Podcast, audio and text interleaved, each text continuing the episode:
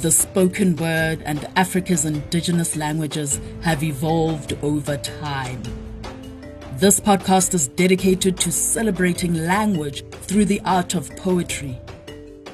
Welcome to season one of Inside Wants Out, an African mother tongue poetry podcast produced by Tinzwe Media and powered by the South African Department of Sports, Arts and Culture.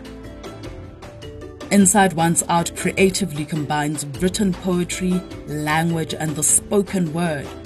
The theme for season one is African poetry in the time of a global pandemic.